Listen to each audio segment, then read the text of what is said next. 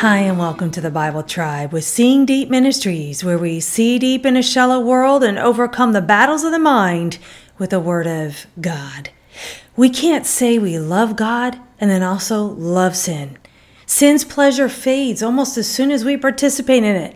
God hates sin because of what it does to the people he loves. He hates sin because it violates his holy standards and entices the hearts of his people away from him, serving non-living idols. Loving what God hates is not love at all.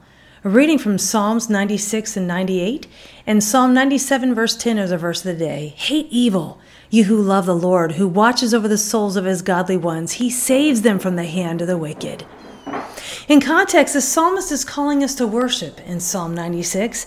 As a worship leader, I so get this psalm. Sometimes as you lead worship, you look around and wonder if the folks around you are worshiping or not. The psalmist seeks to provoke us to worship God by focusing on how awesome he is and the fact that we are accountable to the righteous judge. In Psalm 97, the psalmist shows us what this relationship with a holy God should be like.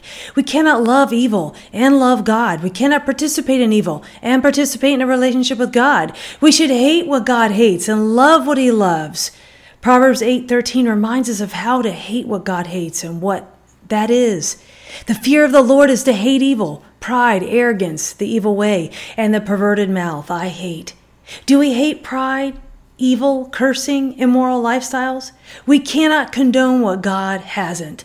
Love the one who gave us all for you to deliver you from sin, not toward it. I chose the key word evil, which is the Hebrew word rach. It means misery, distress, adversity, affliction, calamity, and wicked. Thought of the day. We cannot condone what God hasn't. Application. Don't let political correctness or fearing man lead you away from God and his standards. Live for one, friends.